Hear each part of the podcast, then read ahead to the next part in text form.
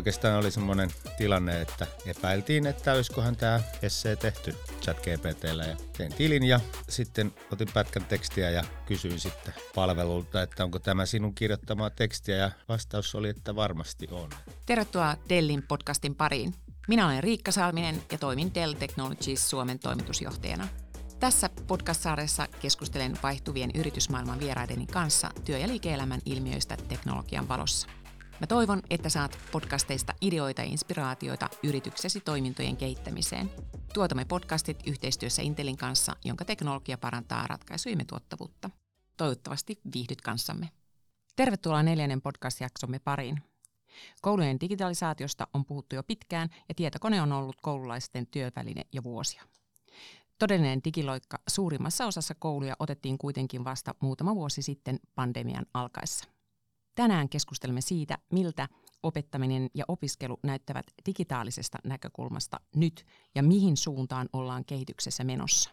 Mulla on kolme vierasta tänään. Matematiikan tietotekniikan opettaja Jussi Sireen Hyvinkään lukiosta, yhdeksänluokkalainen Toivo Mantere Kauklahden yläasteelta ja Dellin edustajana tänään on julkishallinnon myyntijohtaja Petri Kuronen. Tervetuloa kaikille. Kiitos. Kiitos. Kiitos. Jussi, saat ammatiltasi lukion opettaja ja TVT-vastaava. Saat myös toiminut pitkään koulujen digitalisoinnin parissa. Kerro vähän siitä, mitä tuo digitalisointi on pitänyt koulujen puolelta sisällään. No joo, eli tota, tosiaan niin 2008 vuonna valmistuin ja pääsin sitten suoraan töihin Hyvinkään kaupungille, jossa tota, edelleen ollaan, mutta sieltä siirryin sitten lukion puolelle ja ensin siinä otin omat oppiaineet haltuun, fysiikkaa ja matematiikkaa ja kemiaakin vähän siinä opetin ja tietotekniikkaa ja, ja sitten tota, ruvettiin miettimään sitten, että miten tota tietotekniikkaa voitaisiin hyödyntää enemmän ja, ja, ja sitten nopeasti siitä sitten lähtikin tämmöinen kuuma TVT-hanke liikenteeseen ja mä sitten innokkaana lähdin sinne mukaan ja sieltä lähdettiin sitten tämmöistä pelillistä aspektia hakemaan. Tehtiin semmoinen saarella peli ja sitten innostuin vielä lisää ja sitten ruvettiin kouluttamaan opettajia ja tehtiin oppimisympäristöä ja semmoista, että, että siitä on tultu pitkä matka, että ollaan saatu tosiaan ATK-luokasta ulos ja nyt sitten oikeastaan ei ole tuntia ilman tietotekniikkaa opiskelijoillakaan tuolla lukion puolella. Eli tietotekniikasta on tullut osa jokapäiväistä elämää kouluissa. Petri, sä vastaat Dellillä julkissektorin myynnistä ja olet tekemisissä myös koulujen tietotekniikan kanssa. Millaisia muutoksia sinä näet siinä kentässä? Joo, niin kuin Jussi tuossa sanoi, niin tietotekniikan rooli korostuu myös, myös tota koulumaailmassa jatkossa ja, ja koulujen pitäisi pystyä ää, valmentamaan nuoria työelämän tarpeisiin, jossa myös tietotekniikka ja teknologia ylipäätään on tosi keskeisessä roolissa. Ja tämmöisiä teemoja niin kuin tekoäly, robotiikka, pelillistäminen, e-sports, niin, niin nämä nostaa niin kuin päätään. Ja, ja sitten samaan aikaan katsotaan mitä tuolla julkisessa taloudessa tapahtuu, niin julkinen taloushan kurjistuu näillä näkymin lähivuosina ja, ja tota, ää, se on mielenkiintoinen yhtälö, että miten tästä, tästä selvitään. Haasteita, mutta varmasti myös mahdollisuuksia edessä siis. Tervetuloa Toivo. Kiva, että sä pääsit meidän kanssa juttelemaan tähän meidän podcastiin. Saat ysiluokalla ja edustat tässä keskustelussa diginatiiveja. Saat varmasti ollut tietotekniikan kanssa tekemisissä koko sun ikäsi. Muistaaksä vielä, minkä ikäisenä sä ryhdyit käyttämään tietokonetta ja paljonko sulla kuluu sen kanssa aikaa päivittäin? Öö, joo, mä muistan. Tota, alettiin, tai mä aloin käyttää tietokonetta tähän kunnolla silloin ykkösluokalla. Meillä oli semmoinen kurssi siinä, niin siinä opettiin ne, opetettiin ne tavallaan perusalkeet siitä, että se oli tavallaan eka kerta kunnollinen kerta, kun sitä oli käyttänyt. Totta kai mä olin ennen paljon sitä nähnyt ja katsonut, kun isä oli sitä paljon näpyttänyt, mutta varmaan päivittäin kuluu semmoinen about kolme tuntia tietokoneen kanssa, koska koulussa menee se reilu kaksi ja tota, sitten vapaa-ajalla muutenkin. Onko sulla ihan jokaisella tunnilla tietokone jonka kanssa sä käpistelet? Öö, no Voikkatunnilla ei. ei varmaan ole. No ei ole, ei ole. Tota, No se riippuu paljon aineesta, että tosi paljon matemaattisesti aineissa tai ja kemiassa, fysiikassa on tota, niissä on tota paljon, käytetään tietokonetta, mutta muualla ei sitten niin hirveästi. Aivan. Koulujen digitalisaatiota on tehty jo pitkään. Se on edennyt eri kouluissa eri tahtia. Pandemian aikana kaikki ottivat pakon edessä jonkinlaisen digiloikan, mutta missä ollaan nyt ja millaisia vaatimuksia digitaalinen aika on asettanut koulujen IT-ympäristölle?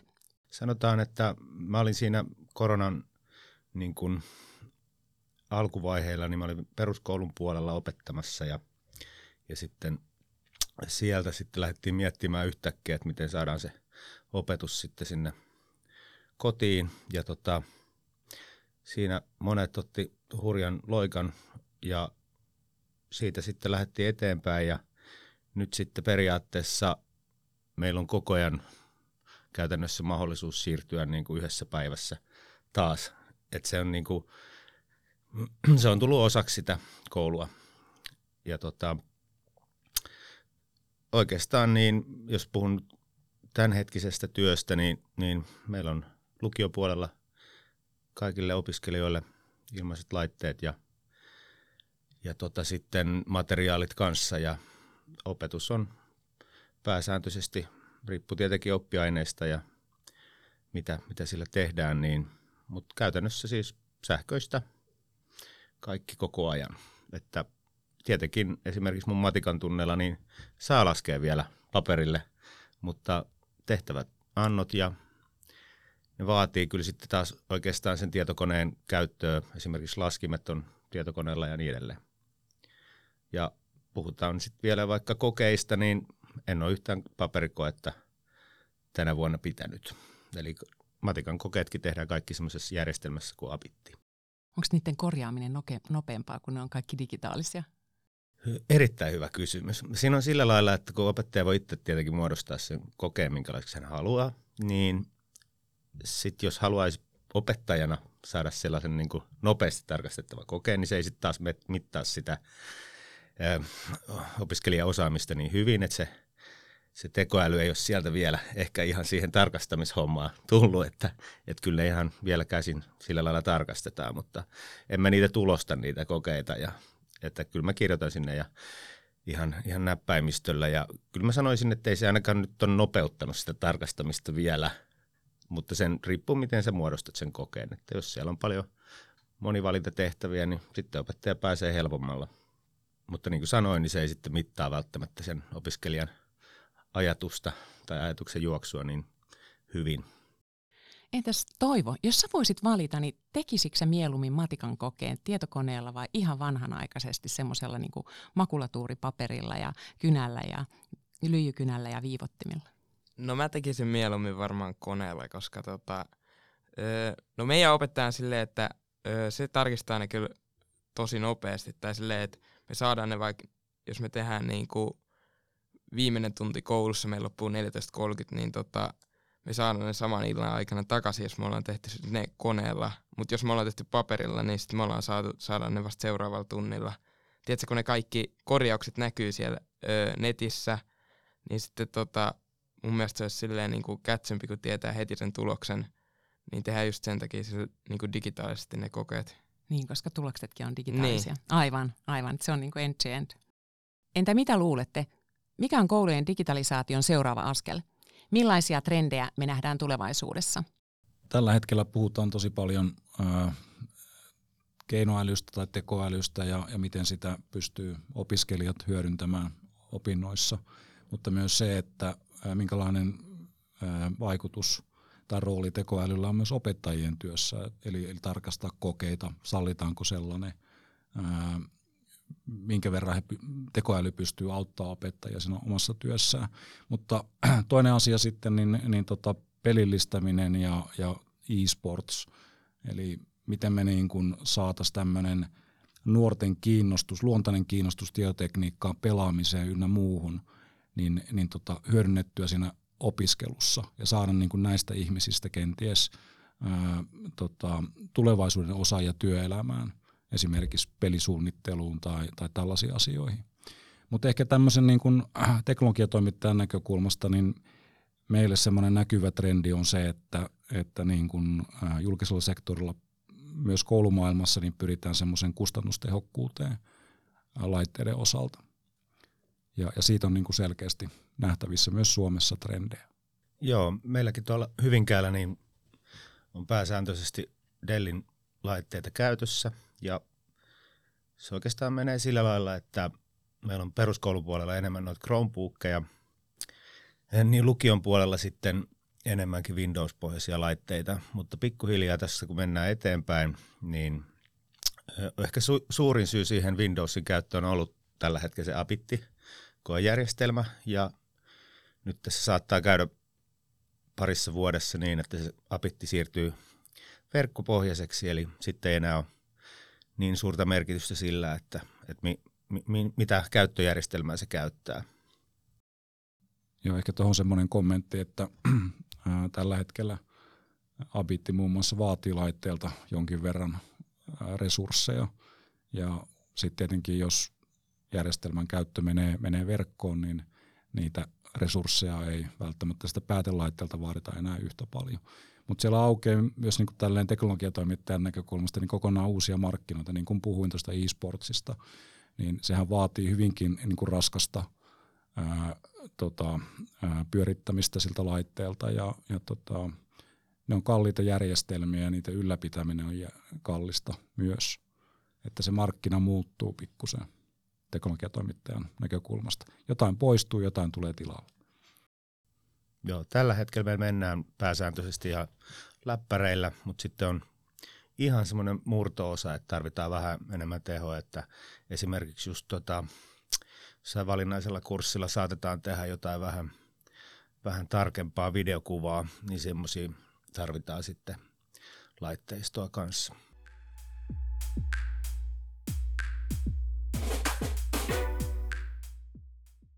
Tekoälystä puhutaan nyt paljon ja sitä ollaan tuomassa apulaiseksi ja työkaveriksi yritysmaailmaan. Miten kouluissa suhtaudutaan esimerkiksi paljon puhutun chat GPT ja siihen, miten sitä voidaan kouluissa käyttää? Mitä sanot Toivo? Joo, eli tota, sitä chat GPTtä saa käyttää tiedonlähteenä, mutta sitten ei ihan sanasta sanaa saa kopioida, mitä se sanoo. Et se myös tosi paljon riippuu, että missä sitä käytetään, että jos sitä käytetään vaikka johonkin tieto, tietoiskuesitelmään, niin sitten totta kai sitä saa käyttää vähän tarkemmin, mutta sitten ei taas, jos tehdään vaikka äidinkielessä tai novellia vaikka, niin sitten sitä ei saa käyttää siinä yhtään sitten. Teille on tullut selkeät ohjeet. Joo. Entäs Jussi, miten teidän lukiossa on tähän otettu kantaa? Ja ootteko te havainneet jotain väärinkäytöksiä chat gpt liittyen? Jo, joo, hy- hyvä kysymys. Ja tota, tosiaan niin olen törmännyt sillä lailla, että se on aika pelottava asia monelle opettajalle.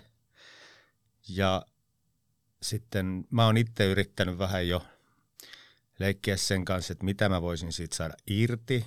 Kävin tekemässä tilin ja se oikeastaan oli semmoinen tilanne, että epäiltiin, että olisikohan tämä essee tehty chat GPTllä ja tein tilin ja sitten otin pätkän tekstiä ja kysyin sitten palvelulta, että onko tämä sinun kirjoittamaa tekstiä ja vastaus oli, että varmasti on. Että, että sellainen on se mun ensimmäinen niin kuin konkreettinen niin kuin kohtaaminen, mutta muuten me ollaan sitten opettajien kanssa mietitty, että, että kuinka yleistä tämä mahdollisesti voisi olla tällainen.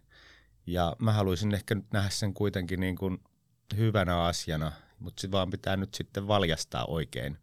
Eli, eli just esimerkiksi mä mietin sitä, että jos ja kun se kehittyy todella niin kuin nopeasti ja niin jos se pystyisikin auttamaan siinä oppimisessa, eli, eli periaatteessa sinne sähköiseen materiaaliin tai oppimisympäristöön tulisi tämmöinen kehittynyt tekoäly, mikä pystyisi tarjoamaan sulle just sitä, mitä sä tarvit.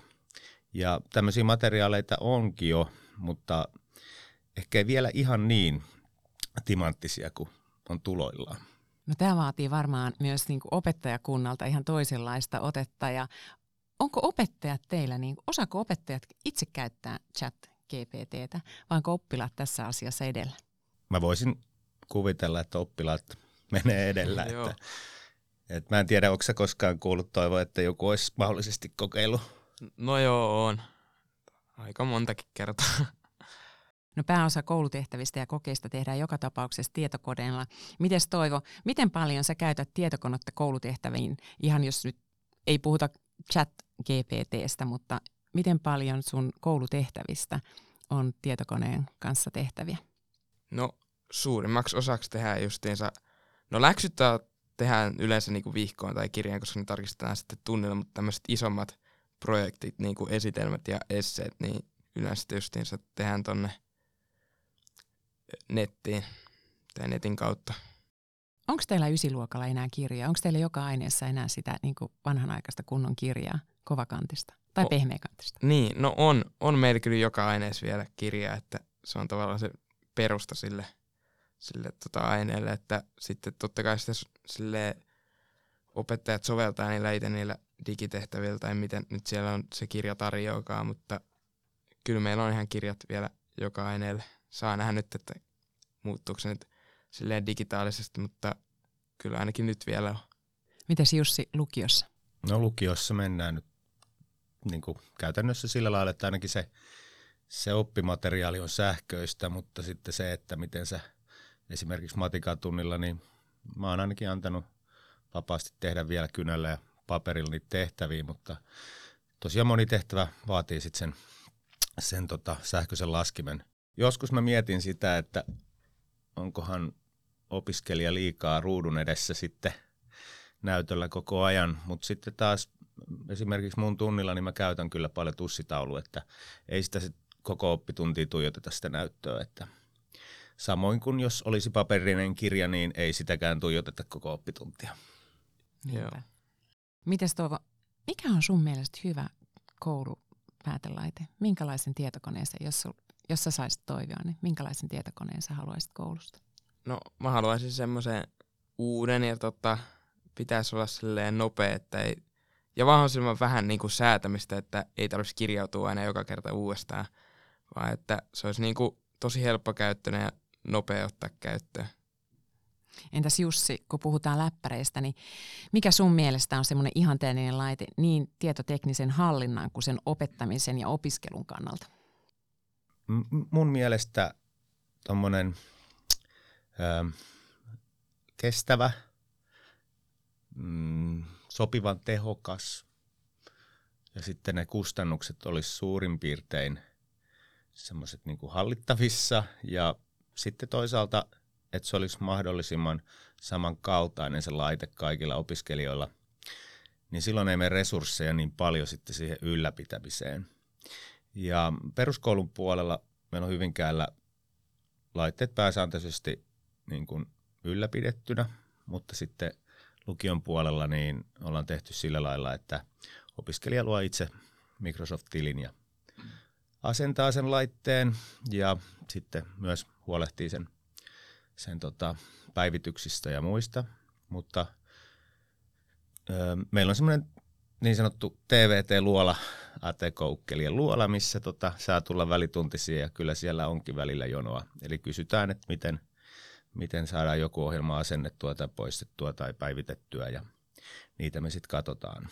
Mutta tosiaan niin lukiossa on ajateltu myös niin, että, että se on aika hyvä juttu, jos edes silloin ensimmäistä kertaa joutuu itse asentamaan jonkun koneen.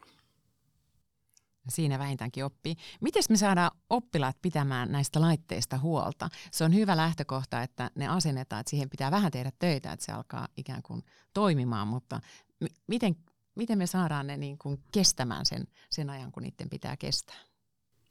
No siinä on ä, suurin osa opiskelijoista huolehtii ja päivittää konettansa ja ihan loistavasti ja on esimerkiksi laittanut pienen – tarran siihen laturiin, mitä meillä on 1200 samanlaista talossa, niin, niin tota, et se on, se on tota tallella.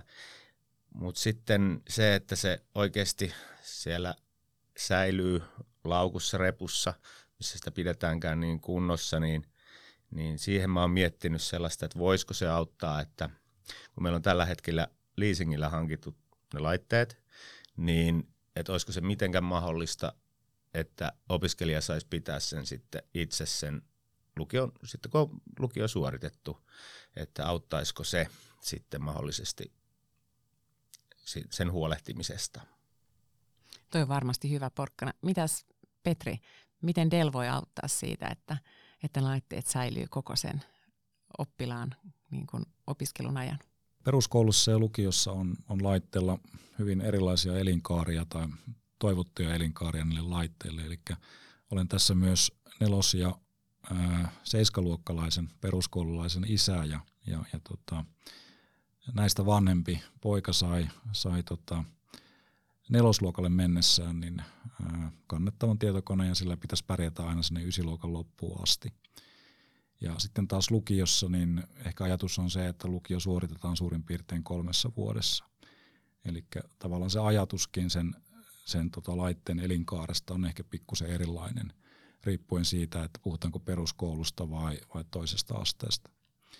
Mutta isossa kuvassa niin, niin tota, mä lähtisin ehkä ihan ensimmäisenä siitä liikkeelle, että, että tota, laitteet olisi valmistettu ensinnäkin ekologisesti ja eettisesti ja käytettäisiin semmoisia kestäviä materiaaleja, jotta sillä laitteella olisi ihan aidosti niin elinkaarta sen viisi vuotta tai kolme vuotta. Ja monestihan laitteita toimitetaan siten, että ää, laitteella on kolmen vuoden takuu, mutta akulla on vain yhden vuoden takuu. Ja se akku on helposti se heikoin lenkki siinä, siinä tota paketissa, vaikka siitä laitteesta niin kuin fyysisesti pidettäisikin muuten hyvää huolta. Ja se mitä Dell, Dell tekee, niin toi mitä edellä sanoin, niin me tavallaan valitsemalla Dellin niin voi varmistua siitä, että me noudatetaan, tai laitteen valmistuksessa on noudatettu kestävän kehityksen – ää, tota, ajattelua ja, ja, ja tota, laite on valmistettu eettisesti. Ja Dellin laitteella on lähtökohtaisesti niin kolmen vuoden akkutakuu. Eli se kestää sen koko laitteen elinkaaren ajan. Tämä varmasti tuo helpotusta arkeen. Se varmasti tuo helpotusta ja helpotusta siihen, myöskin siihen lukioajan kolmen vuoden kauteen, eli se akku kestää sitten sen kolme vuotta. On puhuttu paljon kannettavista. Toinen näkökulma on sitten tämä, kun puhuin näistä e-sports-asioista ja, ja peliluokista, niin siellä tämän päälle vielä on, on yksi näkökulma ja se on, se on se, että kun puhutaan tosissaan kallista järjestelmistä, niin mikä on sen järjestelmän hinta tai kustannus koko sille elinkaarelle. Eli miten me pystytään sitä olemassa olevaa järjestelmää tai laitetta päivittämään siinä – sen elinkaaren aikana. Ja Dellin laitteessa se on mahdollista, eli niitä kalleimpia komponentteja pystyy, pystyy sinne sitten päivittämään elinkaaren aikana. Ei tarvi uusia koko järjestelmää. Tämä on parannus, joka meille on tullut Dellillä ähm, ja me vastataan siihen tarpeeseen, eli nyt se on kolme vuotta.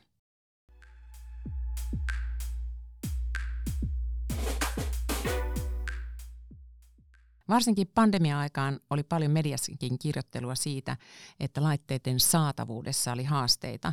Ja edelleen tiedetään, että haasteita on. Miten nyt tämä saatavuustilanne Dellillä? Joo, pandemia-aikana kaikilla teknologiatoimittajilla oli haasteita, myös Dellillä.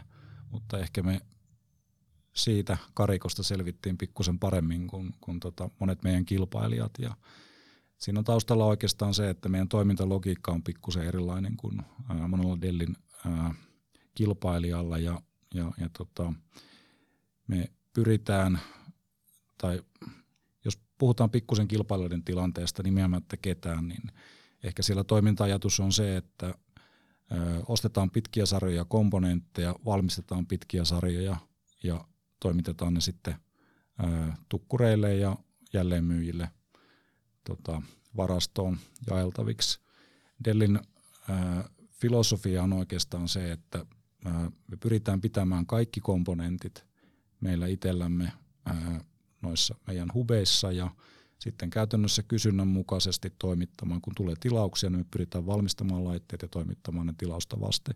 Ja tällä toimintamallilla me pystyttiin aika hyvin auttamaan meidän asiakkaita tuossa pandemia-aikana. Ja niin kuin sanoin tuossa, että, että tota, pandemia kohteli myös meitä kaltoin, eli vanhat Dell-asiakkaat on ehkä tottunut siihen, että oli tämmöinen ajatus, että toimitus tapahtuu tilauksesta 14 päivän sisällä, niin nyt tämä pandemian jälkeinen meidän arvolupaus asiakkaalle on se, että me toimitetaan laitteet kolmen viikon sisällä tilauksesta.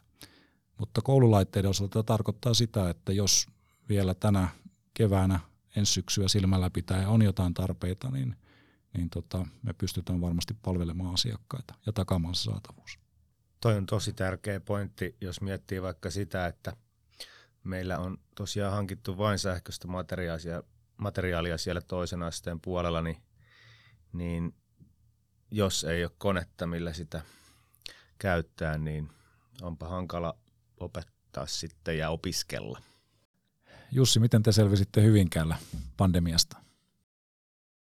No tota, varmaan ei oikein voi sanoa ainakaan, että täydellisesti, että, mutta se lähti sillä, että tiedettiin, että mahdollisesti koulut menee kiinni niin äkkiä Teamsi päälle ja kaikkien koulujen TVT vastaavat. Mä olin silloin peruskoulun puolella vielä ja suunniteltiin, että miten me saadaan kaikille, ketä tarvitsee laitetta, koska meillä ei ollut yhden suhde yhteen ne laitteet kaikille opiskelijoille, niin onneksi sitten joustettiin ja, ja ne, ketä ei välttämättä tarvinnut sitä laitetta mukaan, niin, niin tota, eivät ottaneet ja sitten taas toisaalta ne, ketkä tarvitsi sitten laitteen kotiin, niin niille riitti. Meillä oli sen verran jo suunniteltu sitä, että siirrytään semmoisiin liikuteltaviin laitteisiin, eikä oltu enää hankittua onneksi niitä pöytäkoneita, mitkä oikeastaan sovellu sitten kauheankaan moneen asiaan.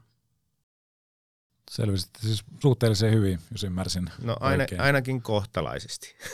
Joo, pandemia aikana moni asiakas ei ollut yhtä, yhtä onnekas, että eli tota, se miten pandemia näkyy tässä laitevalmistajapuolella, niin oli se, että, että tosissaan kysyntä räjähti sekä kuluttajapuolella että ää, yrityspuolella. Eli sekä yritykset että kuluttajat valmistautu siihen, että, että tota, saavat jonkinnäköisiä laitteita kotiinsa. Ja, ja tiedän koulumaailmasta niin sen, että hyvin moni asiakas jäi odottamaan laitteita 6-9 kuukautta ennen kuin niitä sai. Meillä Dellillä onneksi ei ollut tämmöistä tilannetta, vaan me pystyttiin pandemian aikana palvelemaan asiakkaita lähes normaalisti. No palataan vielä tähän laitteiden kestävyyteen. Äh, mulla on kolme teini-ikäistä lasta, jotka käy koulua täällä Helsingissä ja heillä kaikilla on äh, läppärit. Ja tota, toissa viikolla siivotessa löysin alt-näppäiden verhosta. Tuli mieleen, että onko siellä heitetty läppäri seinää vai miten on mahdollista, että aika korkealta verhoon oli tarttunut alt-näppäin. Mites Toivo sulla, onko sulla kokemuksia, miten hyvin päätelaitteet kestää kovempaa menoa? No siis, mulla ne on kyllä kestänyt ihan todella hyvin, mutta sitten kovassa menossa totta kai välillä vähän sattuu ja välillä jotain näppäimiä saattaa löytyä, kun ne on niinku yhteiskäytössä, niin vähän eri paikoilta. Mutta on kyllä mulla ja ylipäätänsä kyllä kestänyt tosi hyvin. No tähän meillä on Dellin puolelta hyviä uutisia, eli, eli tota, meidän ää, päätelaitteet, ne on tehty nyt niin, että niiden ää, kulmat on pyöristetty, että kun ne tippuu, ne ei hajoa. Ää, jos sä kaarat sinne kahvia tai maitoa, ne on spill free, eli niiden pitäisi kestää kaikkia nesteitä. Ja näppäimet eivät enää irtoa, koska niihin käytetään teknologiaa, että ne pysyy siellä paikallaan. No niin, mahtavaa. Nyt pitäisi päätelatteidenkin kestää kovempaa menoa.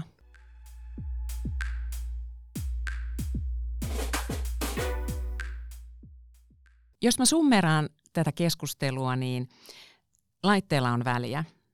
Sen on sovelluttava loppukäyttäjälle. Tietohallinto ei voi yksin päättää siitä – Pitää ottaa huomioon myös laitteiden kestävyys ja takuut, myös ne akkutakuut.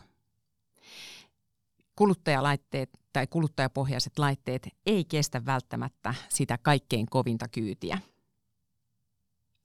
Koulujen, opiskelijoiden ja opetuksen tarpeet muuttuu koko ajan ja niin laitevalmistajien kuin koulujenkin on oltava ajan hermolla. Parhaimmillaan digitaalinen oppimisympäristö tukee ja avustaa opiskelussa – Koulujen kannattaa suunnitella tulevat hankinnat ja aloittaa keskustelut laitevalmistajien kanssa hyvissä ajoin.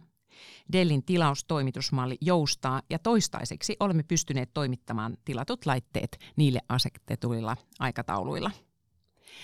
Haluatteko vielä lisätä tähän jotain? Joo, pelkkä laite tai ohjelma tai verkot, ne, se ei riitä, vaan pitää olla niin kuin koko paketti.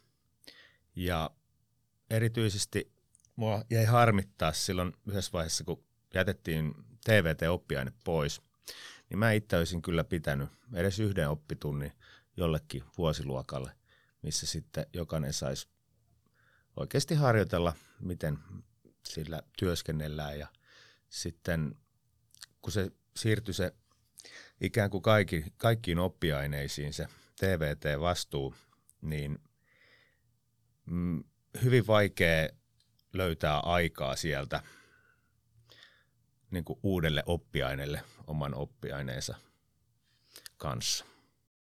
Kuristuvasta julkisesta taloudesta huolimatta, niin, niin tota, kannattaa kiinnittää huomiota niihin TCO-kustannuksiin.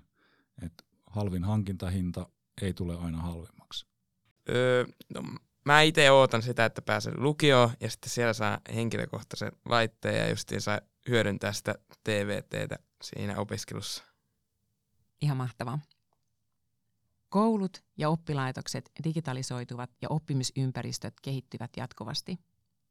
Millainen on tulevaisuuden koululaisen tietokone on vielä arvailujen varassa, mutta sen tiedämme, että sen tulee kestää kolhujakin ja hyvät takuut ja tukipalvelut auttavat sen elinkaaren pidentämisessä. Me Dellillä olemme valmiit auttamaan, kun mietitte, mikä olisi se paras, kestävin ja vastuullisin laite teidän koulunne oppilaille. Kiitos kun viihdyit seurassamme. Kuuntele myös muut sarjan jaksot ja kerro meille, mitä mieltä olit. Kiitos, että kuuntelit tämän jakson. Muut jaksot löytyvät kaikilta yleisiltä podcast-alustoilta. Jos sinulla heräsi kysymyksiä, ota meihin Dellillä yhteyttä.